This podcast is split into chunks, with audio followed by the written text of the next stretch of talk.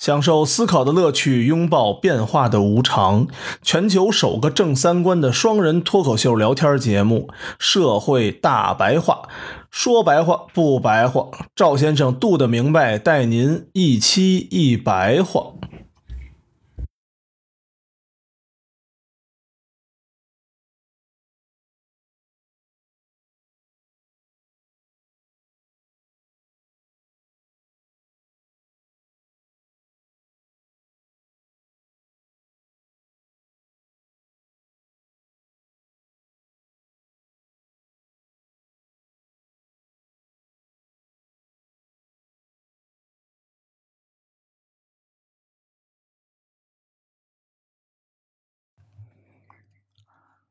大家好，欢迎大家收听我们社会大白话，我是赵先生，对面呢还是我们多的明白。大家好，上次呢，我们通过现在最热门的一个电影《姜子牙》，对吧？也是大家争议比较大的这么一个片子，然后咱们聊了聊我们这些理论上的一些东西。嗯，不知道大家听完这个上一期之后，觉得我们这个能不能在你们朋友圈中？就这个逼能不能装的足够啊？如果装的不够呢，对吧？咱们这一期再上升一个新层次。前面是给大家介绍了一下电车悖论这种伦理两年问题上主要的两个观点，它的基本理论是什么？一个是嗯边沁的功利主义，还有一个就是康德的理论。当然，大家可能听完康德的理论啊，都嗨了，这么牛逼，还有这么深刻的一个理论，嗯，人是目的，不能是工具，什么君子不器这些东西。对，基本上啊，你中午饭跟同事们吹牛逼是足够了。对，后边咱们就开始说康德理论它的问题在哪儿了。嗯嗯，我们回到电车悖论本身啊，看看这个两难问题是如何产生的。因为电车悖论它是一个现代化才产生的问题，并不是一个从古至今有的问题，以前是没有的。所以电车悖论本身它实际上是有问题的。这个悖论它的提出自身是有问题的。就是当你跟同事们吹牛逼的时候，一定会有人挑战你的，你知道吗？当他们挑战你的时候呢，就有续集了。对，老千层饼。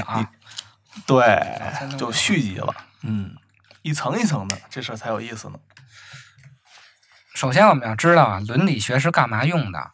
它是思考如何与他人共同生活的学问，而与他人共同生活是一切生活的基本条件。老哥一个是生活不了的。但现在城里人慢慢都一个人生活了，哪有真的一个人生活？也不是也得靠外边吗？吃饭不是得靠外卖吗？哦，对。都靠社交软件生活了，现在是。他只是原子化的个人，但是他不可能真的地球上只剩一个人啊，那活不下去。嗯嗯。在冷战时期，美国就研究过，他把这一个城市灭掉百分之多少的人，剩下的人自己就死了，因为他没法形成一个完整的社会的结构了。哦。比如说百分之七十都死了，剩下百分之三十慢慢自己就死了，他维持不下去。嗯。剩下那百分之三十写公众号的。是吧？没人看了。嗯，所以呢，与他人共同生活是一切生活的基本条件，这是伦理行为之所以要被当成一个最关键问题来讨论的前提。共同生活是一个既定的事实，可是呢，现代伦理学把个人看作了价值自觉的绝对主体。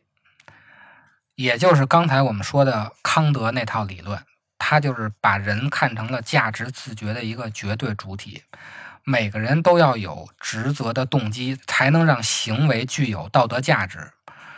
这样一来呢，个人不仅要对私人生活做出价值判断，还要借助理性为公共生活做出判断。嗯，而正是这种理性，使许多本来只是。难解的困境变成了无解的困境，所以我们说电车悖论这是一个现代化产生的问题。而共同生活这个伦理学的前提啊，它决定了伦理空间必须是一致性、共享性和互动性的。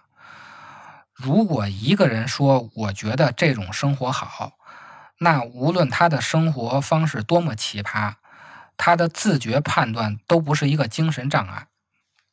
这是什么意思呢？就是如果他没有干涉到他人的生活，不管他的生活是多傻逼，你只能讨厌他，但是你从伦理学上没法说他是不道德的。嗯但是问题就来了啊，什么行为算是干涉了他人生活，什么又不是？这里边的界限是非常模糊的。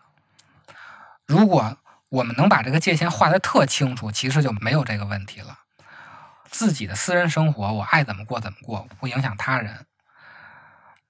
但是总有那些模糊地带，在这个伦理学的边缘，它不是一刀切的，它是模糊的。总有一些东西是跟其他人产生联系的。前两天啊，出了一个事儿，就是肖战粉丝和观察者网大佬沈毅干起来了。嗯嗯沈毅老师是一个特别牛逼的搞国际关系学的一个人，跟肖战粉丝 battle 起来了。听着哪儿跟哪儿啊？原因就是沈毅老师发现了粉丝群体具有极强的组织能力，这样他会带来极强的外部的破坏性。哦，也就是说呢，你喜欢谁，爱哪个 idol，本来是你自己的事情，嗯，嗯但是你今天举报了这个网站，明天你又在线下开了一个生日会，在那块喊口号，还给人家那个学校的墙上全乱涂乱画。实际上，对于别人来说，就认为你是干涉了他人的生活。还有就是我们之前说的吸毒，也是因为吸毒有超强的外部破坏性，所以沈毅老师担心粉丝群体会被国外的 NGO 利用啊。搞颜色革命。哦，NGO 就是政府 NGO 就是非政府组织，啊，非政府组织。美国的很多 NGO 它的背后都是 CIA、，CIA 就是咱看那个警匪片那个吗？中情局，中情局啊，对，咱们中国以前管它叫特务，搞地下活动的这些人，由 CIA 出钱弄了一些 NGO 到国外去忽悠那帮年轻人去搞颜色革命。年轻人被压迫的太狠了，你们一定要反抗啊，要民主啊，要自由啊，这帮人就上街了。嗯嗯嗯，很多的东欧国家，包括一些那个阿拉伯国家，全是被这些 NGO 搞的。说白了就是被 CIA 搞的。希拉里就是搞这一套的这个老手，互联网的那四大自由，之前咱提过，就是搞这颜色革命。咱们说回来啊，也就是说，什么是影响别人的，什么是一点都不影响别人的，在伦理学的边境，它是一个模糊地带。那既然共同生活是伦理学的前提，那共同生活的实质是什么呢？它实质上就是存在论的问题，也就是我们之前说过的 being，或者说啊，嗯就是我是谁，我从哪儿来，我到哪儿去。共同生活的问题其实就是存在论的问题，所以存在论的问题是先于伦理问题的。因此，道德的依据只能来自于存在论的行为逻辑，而存在论的行为逻辑是什么呢？就是为了继续存在。嗯嗯，因此，为了能够继续存在，存在就必须是善的，坏的就没法存在了嘛。而存在呢，又必须是和他人共同存在。因此，共同存在是存在的先验条件。也就是说，共在是先于存在的。所以，当伦理两难的问题摆在我们面前，要求我们做出选择的时候，我们选择的原则是它必须有利于共同生活。落在电车悖论上，我们选择时就不能只考虑个人的不得已给自己造成的道德创伤。大家明白这句话吧？就是因为有存在论的前提条件，我们在选择的时候不能说我压死了一个人，救了五个人，我自己良心上过不去，这个不是理由，而必须要考虑这种不得已的选择对共同生活的影响，特别是一个不得已的选择对共同生活原则的信任是否造成了严重创伤。因为文明的创伤比个人的心理创伤要严重多了。嗯自己心里过不去，其实并没有什么。但是如果你让整个共同生活的原则，共同生活的原则说白了就是文明，破坏了共同生活的原则，就是破坏了文明，破坏了文明，这让文明有了创伤才是大事儿。个人的心理创伤并不是什么大事儿。哎，那咱们过往有过这种，比如说某一个文明得到创伤的时候吗？几乎是没有的。后边会说明为什么没有啊？伦理两难啊，对道德原则挑战，说明了道德原则是无法自洽的解释生活的。只要是情况足够的极端，那每一种道德原则都将在接缝处解体。举个例子啊，嗯。英国在以前有个真实的案例，四个人开船出去玩去，不是出去玩，就航海去了，结果船翻了，这四个人就坐着救生那小皮船漂流，漂着漂着没两天啊，就面临到吃饭的问题了，没有饭嘛，最后大家提出的解决办法就是抓阄。单人我倒霉，谁倒霉呢？谁就死，把自己的身体当饭吃了。但是这里头啊，其中有一个人不同意，他不想抓阄，结果呢，就是另外三个人合计合计就给他杀了，你也甭抓阄了，最后把他吃了。比较奇迹的就是啊，最后这三个人还真活下来了。呵，按说你飘着飘着吃一个人儿，你要没得救，那就再吃一个人儿，最后可能吃了剩一个人也没得救，那四个人就都死了嘛。嗯他这个比较奇迹的就是有三个人都活下来了，活下来以后呢，回去还说了实话了，就说我们确实在当时不得已的情况下，给那哥们儿给宰了，给吃了。这时候啊，大家就开始讨论该不该给这三个人定罪了。嗯嗯像这种情况就是极端情况导致的道德原则解体，只有在那种极端的情况下，道德原则才会解体。所以，虽然啊，那是一种极端的状态，但是实际上它只是导致了道德原则那个状态下无能为力，其实并不会导致道德原则就此崩溃。也就是你刚才问的，文明有没有得到创伤？实际上是没有的，因为那种极端状态并不是一个常态，它是一个非常态。所以在非极端的状态下，道德原则一直是管用的，所以文明并没有因此受到什么创伤。为什么会这样呢？就是因为虽然道德系统的内部有矛盾，可是咱们生活同样是存在各种冲突的。正是因为道德系统内部存在着伦理的不同选项，才得以让咱们可以应付各种各样的生活。赵廷阳老师呢，管这种现象叫伦理的分叉。伦理为什么会分叉呢？是因为时间会分叉，也就是咱们现在理解的平行空间。说平行空间，大家比较好理解。这个赵天阳老师是个啥人？给大家分享一下呗。搞政治哲学和形而上学的大佬，特别牛逼，哦，还在世吗？活着呢，活着呢。伦理为什么会分叉？就是因为时间会分叉，也就是咱们说的平行空间。每一个分叉的时间都面向各种可能性的未来，可是人们的生活呀却是线性的，是单线程的。对于咱们本身实际的生活，其实是单线程的。咱们只有思想上、意识上对时间是多线程的。所以人只能选择一种可能性，而不能多选。因此，选择未来或者说对多种可能性的取舍，就成为存在论的根本问题，嗯也就是伦理学的问题基础。在别无选择的自然状态下呀，自私就是自然。这个时候，一切道德概念都没有什么意义。可是，在共同生活的存在状态，每个人的选择都直接或间接的干涉了他人的未来。于是呢，时间的分叉就变成了道德的分叉。在这个时候，伦理两难的问题就出现了。也就是说，我选择左还是选择右，不是我自己的事儿，它会干涉到其他人的事儿。嗯选择左还是选择右，这种分叉是时间的分叉造成的。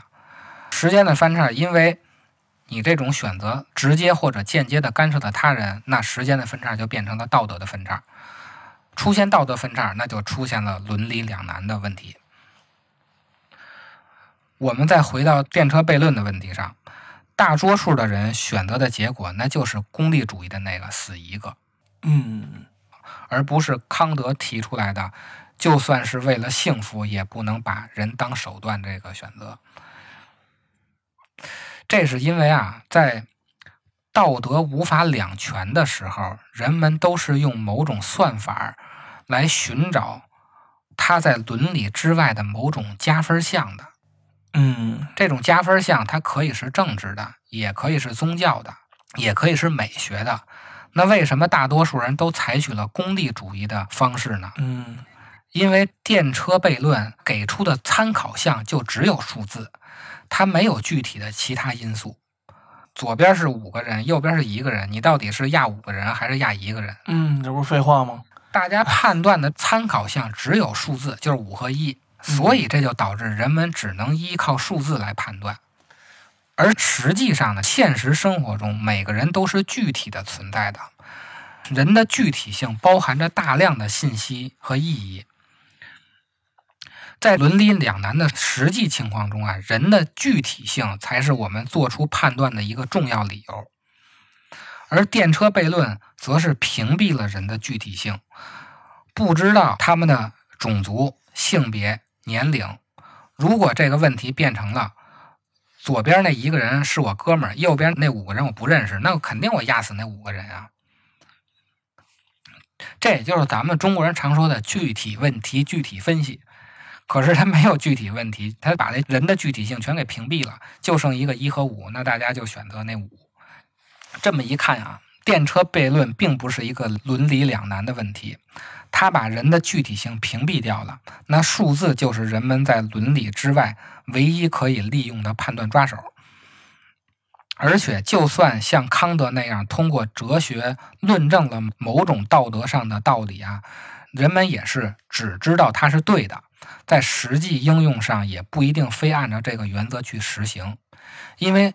伦理的理由并不是唯一的理由，政治、宗教、美学的理由同样是选择的理由。生活呀是一件复杂的事情，所以实际生活中每一个选择必定是一个复合型的理由，并不是伦理一个理由。对，所以实际上电车悖论看似是伦理两难，实际上是一种现代哲学上的矫情。实际生活中很少出现真正的两难。电车悖论只有两边的人数相等时才会真正的出现两难，左边有五个人，右边有五个人，那这才是两难呢。或者左边一个人，右边一个人，左边是一个人，右边是五个人，这没有什么两难的。而且啊，如果不屏蔽人的具体性的话，人们还是会根据其他的理由做出选择的。比如啊，唐山大地震。冯小刚拍那片子，不有一个救男孩还是救女孩吗？如果屏蔽性别，那确实是两难的；如果不屏蔽性别，女主角就是根据重男轻女的理由来选择了救男孩。这种选择呀，你只能说它是困难的，而不能说它是两难的，因为它有一个具体性，人根据具体性选择了救男孩。虽然啊，救五个人的正当性不能证明救一个人的正当性。其实功利主义也不是觉得牺牲一个人就比牺牲五个人更正当，它其实是在牺牲一个人还是牺牲五个人都不正当的情况下，觉得牺牲一个人更划算。这是不得已的选择。这种不得已的选择呀，其实并非功利主义的最大福利原则，它恰恰是依据道德的最小伤害原则。而这种哲学假设呀，取消了人的具体性，人就变成了数字。这时候你在批判选择多数的人是功利主义，显然是不公平的，因为傻逼都知道五大于一。对呀，它没有那种具象性。那么，为什么明显的五大于一，忽然通过一系列的骚操作，它变成了五等于一呢？我们只要给等式两边乘上一个系数，它就变成了等式。这个系数就是人权。嗯，人权，因为人权假定了每个人的生命都是绝对至上的，它超过了一切其他价值而变得不可比较。个人的价值甚至于大于了集体和国家、社会甚至文明的价值。那么五乘以无穷和一乘以无穷，那两边就都是无穷。这个时候五就等于了一。人天生就有生存的权利，这事儿那就你必然是个无穷啊。那无限大的人权又是怎么产生的呢？咱们就要说一下姜子牙这个动画片里抛出的第二个问题了，就是他斩断了天梯。嗯，让人真正自己有的人权。啊，嗯，以前人权是我给你的，嗯比如皇上给你的，皇上说，哎，你这命是命就是命。现在呢，对吧？你生下来你就有这个人权。人是神圣不可侵犯的，无限大的人权就在于人斩断了和神的联系。关于这个问题啊，我们就要从唯心论说起了。有一个唯心论的集大成者叫胡塞尔，根据胡塞尔的思想啊，意向性之光的投射生成了凝结着意向意义的意识对象，也就是说呢，意义构成了对象。这个翻译成大白话就是你看到的、听到的、感受到的都是想出来的。所以呢，在你意识中出现的主观世界，就是意识已经构造完成的内在对象。这时候就说明了一个问题：意识对象总是现在完成时，嗯即使是我们当下、现在、马上想象的一个未来，这种想象也是现在时的意识，它不是真正的未来。嗯自己脑海构建的也是一个现在进行时的构建，它并不是一个未来时的未来，它是一个现在时的未来，那它就不是一个真正的未来。而且意识对未来的想象也不能预定真实的未来。说白了，就是人没有能力想啥就来啥，就是这个意思。要都是我想啥就来啥，那大家都他妈成富翁了。那可不是吗？这就是因为啊，未来还尚未存在，所以未来是在意向性之光之外的。这个大家可以去参考《死亡搁浅》那几期。虽然啊，未来是在意向性之光之外的事儿，可是时间是有未来的，所以意识构造的主观世界并不是一个完整的世界，因为它不包括未来，它只包括现在和过去。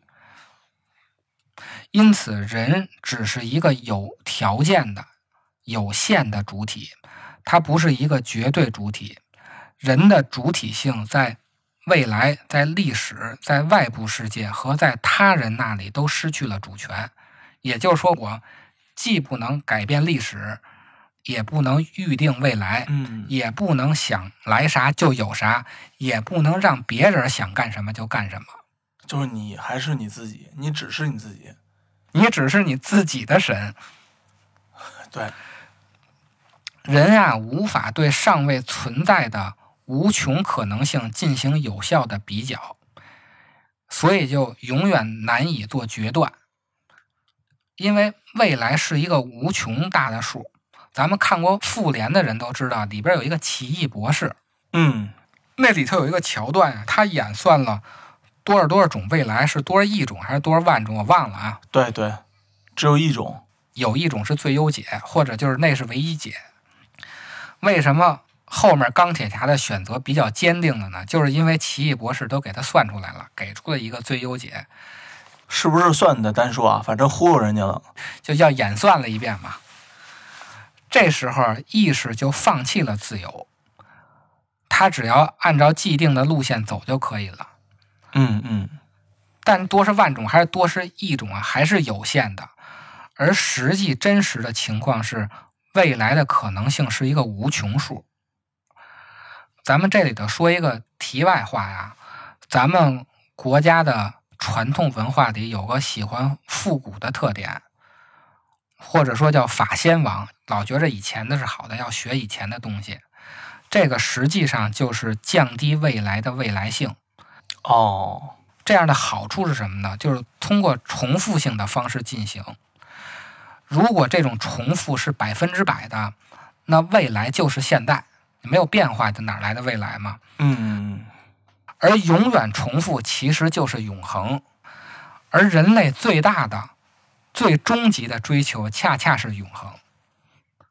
但是在现代人看来，这个恰恰是最大的错误。啊啊，没错，嗯咱们说回来啊，这种主体的局限性啊，使人成了生活和历史的作者，无法把握自己的命运。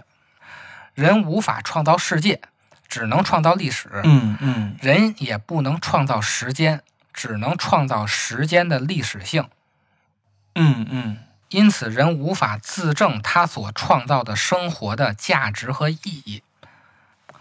也就是说呢，我想了，我做了，但它只能证明这是我的选择，并不能嗯证明我想我做的意义。嗯怎么理解这个事儿呢？我们在介绍佛教的时候曾经说过啊，如果你把逻辑、时间、运动这种东西，或者把关系都当成物理现象，而不是当成意识看的时候，你就成了觉者，也就是成了佛。我们把这个东西反过来想的话，在神的眼里，逻辑学和物理学是一样的，思想和事物是一样的，这样你才能创造世界。因为世界不光是要创造一个物理世界，包括运动的规律、时间这种概念、空间这种概念，也也是必须要创造的。嗯充足理由律和逻辑规律和物理规律，在神看来都是一个规律，所以只有神能创造世界，而人只能在诸多的选择中选择一种。嗯因为人是存在于时间中的，人不可能像神那样在时间之外进行创造。在多种选择中选择一种，那就是创造历史，而不是创造世界。而人权发明出来以后啊，绝对化的人权就被赋予了超出人的概念的神格，人权就变成了人的神学。无限性、绝对性和至上性这种东西，并不是属于人这种有限存在的。人的有限性匹配不上无限性的概念，所以人的神学是一种存在论的荒谬。人的存在不得不依存于他人，因此呢，人的价值也无法超越与他人的关系而被定义。